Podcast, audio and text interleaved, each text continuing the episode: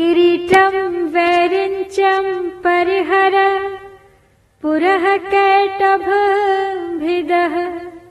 कठोरे कोटीरे स्खलसि जहि जम्भार मुकुटम्।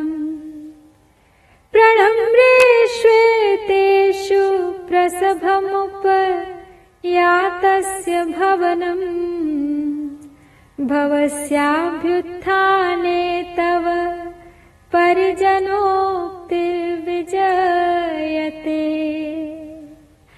विधि किरीट को अलग हटाओ दूर करो हर मुकुट कठोर।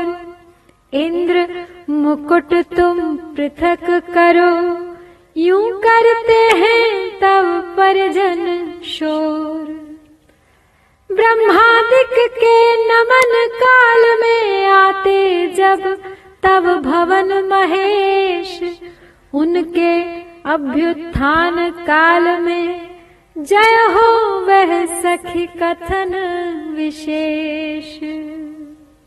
एक दिन जब भगवती को इंद्र, ब्रह्मा और विष्णु प्रणाम कर रहे थे, तब अकस्मात शंकर आ गए और पति का स्वागत करने जब भगवती उठी तो उनकी परिचारिकाएँ कहने लगी कि सामने ब्रह्मा के और कैटब के मारने वाले विष्णु के कठोर मुकुट से बचकर चले। अर्थात ब्रह्मा इंद्र और विष्णु के मुकुटों से ठोकर न लगे, इसलिए उनसे बचकर चलिए।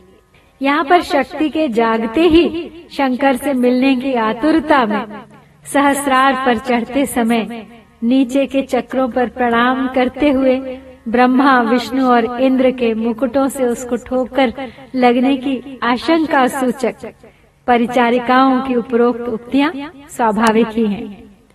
मूलाधार में ब्रह्मा का स्थान है और तत्संबंधी पृथ्वी तत्व का स्वामी इंद्र है। स्वाधिष्ठान में विष्णु का स्थान है और ये दोनों ही चक्र अंधकारमय माने जाते हैं। तो अंधेरे में ठोकर लगने की संभावना बनी रहती है।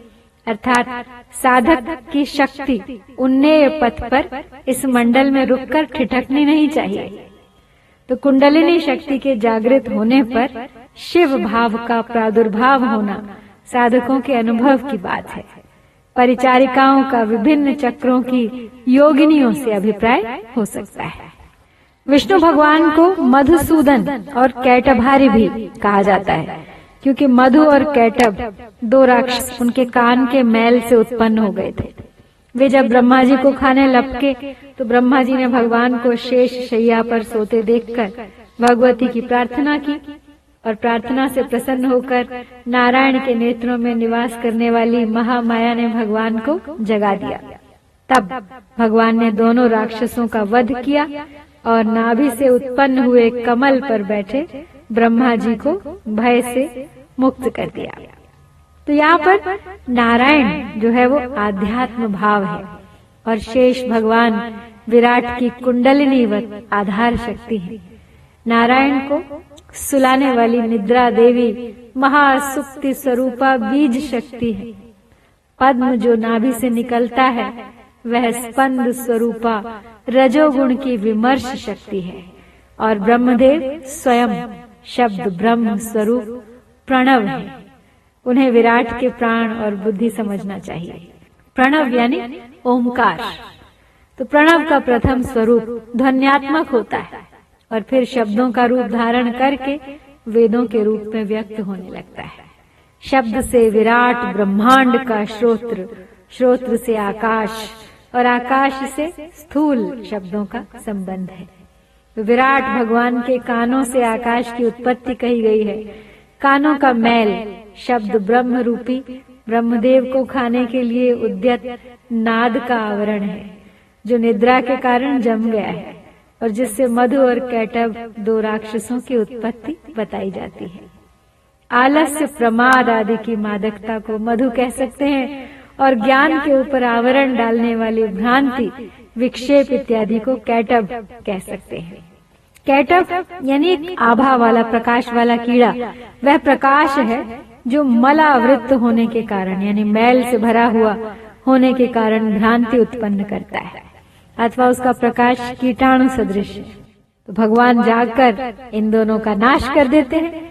अर्थात आध्यात्म की जब जागृति होती है तो ये दोनों ज्ञान के महान शत्रु मधु और कैटब स्वयं ही नष्ट हो जाते हैं।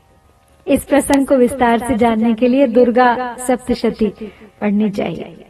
ओ माँ Parashakti while Brahma Vishnu Indra and other gods and goddesses are prostrating before you Shiva arrive suddenly at your abode in order to welcome him you rush towards him and your attendance caution you to keep away from the crowns of these gods who are prostrating before you, as you could stumble upon the hard crowns worn by them.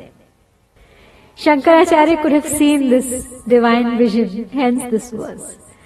All gods and goddesses, right from Brahma, the god in charge of creation, Vishnu, the god in charge of sustenance, and Indra, the chief of all gods and goddesses, attend to her royal assembly and offer their respects to her daily by prostrating before her. So she is seated in her royal throne made up of glittering gold with precious gems embedded in it. So one day when Shiva made an unannounced visit to her abode, in order to welcome him, she rises from her throne and moves towards Shiva in a hurry. As her eyes are fixed on Shiva, her attendants caution her about the thick crowns on the ground while rushing towards Shiva. The crowns are on the ground as gods are prostrating before her with their head on the ground. So first, this establishes her supremacy and secondly, this verse reflects her devotion and respect for her consort Shiva. This is the grosser meaning of the verse. The subtle meaning conveyed in this verse is her Kundalini form, the subtlest of her forms. She rushes towards Shiva for the union at Sahasrar. After their union at Sahasrar, the aspirant is liberated.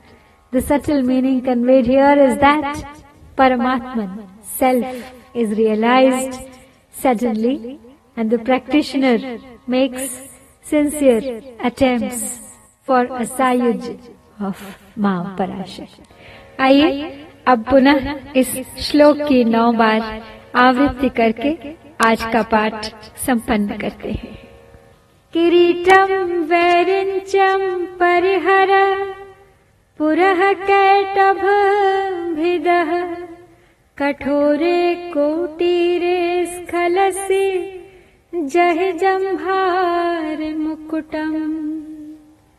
प्रणम्रे श्वेतेषु प्रसभमुप यातस्य भवनम्। भवस्याभ्युत्थाने तव परिजनोक्तिर्विजयते किरीटं वैरिञ्चं परिहर पुरः कैटभभिदः कठोरे कोटीरे स्खलसि जहि जम्भारि मुकुटम् प्रणम्रे श्वेतेषु प्रसभमुपयातस्य भवनम् भवस्या अभ्युत्थाने तव परिजनोक्ति विजयते। किरीटं वैरिञ्चं परिहर पुरः कैटभभिदः कठोरे कोटीरे स्खलसि जहि जम्भार मुकुटम् प्रणम्रे श्वेतेषु प्रसभमुप यातस्य भवनम्। भवस्याभ्युत्थाने तव परिजनोक्तिर्विजयते। किरीटं वैरिञ्चं परिहर पुरः कैटभभिदः कठोरे कोटीरे मुकुटम्। प्रणम्रे श्वेते प्रसभमुपयातस्य भवनम्। भवस्या अभ्युत्थाने तव परिजनोक्ति विजयते। किरीटम् परिहर पुरः कैटभभिदः कठोरे कोटीरे स्खलसि जहि जम्भार मुकुटम्। प्रणम्रे श्वेतेषु प्रसभमुप यातस्य भवनम्। भवस्याभ्युत्थाने तव परिजनोक्तिर्विजयते किरीटम् वैरिञ्चम् परिहर पुरः कैटभभिदः कठोरे कोटीरे स्खलसि जहि जम्भारि मुकुटम्। प्रणम्रे प्रसभमुपयातस्य भवनम् भवस्या अभ्युत्थाने तव परिजनोक्ति विजयते। किरीटम् वैरिञ्चम् परिहर पुरः कैटभभिदः कठोरे कोटीरे स्खलसि जहि जम्भार मुकुटम्। प्रणम्रे श्वेतेषु प्रसभमुप यातस्य भवनम्। भवस्याभ्युत्थाने तव परिजनोक्तिर्विजयते किरीटम् वैरिञ्चम् परिहर पुरः कैटभभिदः कठोरे कोटीरे स्खलसि जहि जम्भारि मुकुटम्। प्रणम्रे श्वेतेषु प्रसभमुप यातस्य भवनम्। भवस्याभ्युत्थाने तव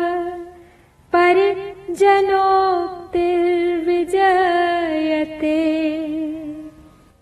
किरीटम् वैरिञ्चम् परिहर पुरः कैटभभिदः कठोरे कोटीरे स्खलसि जहि जम्भारि मुकुटम् प्रणम्रे श्वेतेषु प्रसभमुप यातस्य भवनम् भवस्याभ्युत्थाने तव परिजनोक्तिर्विजयते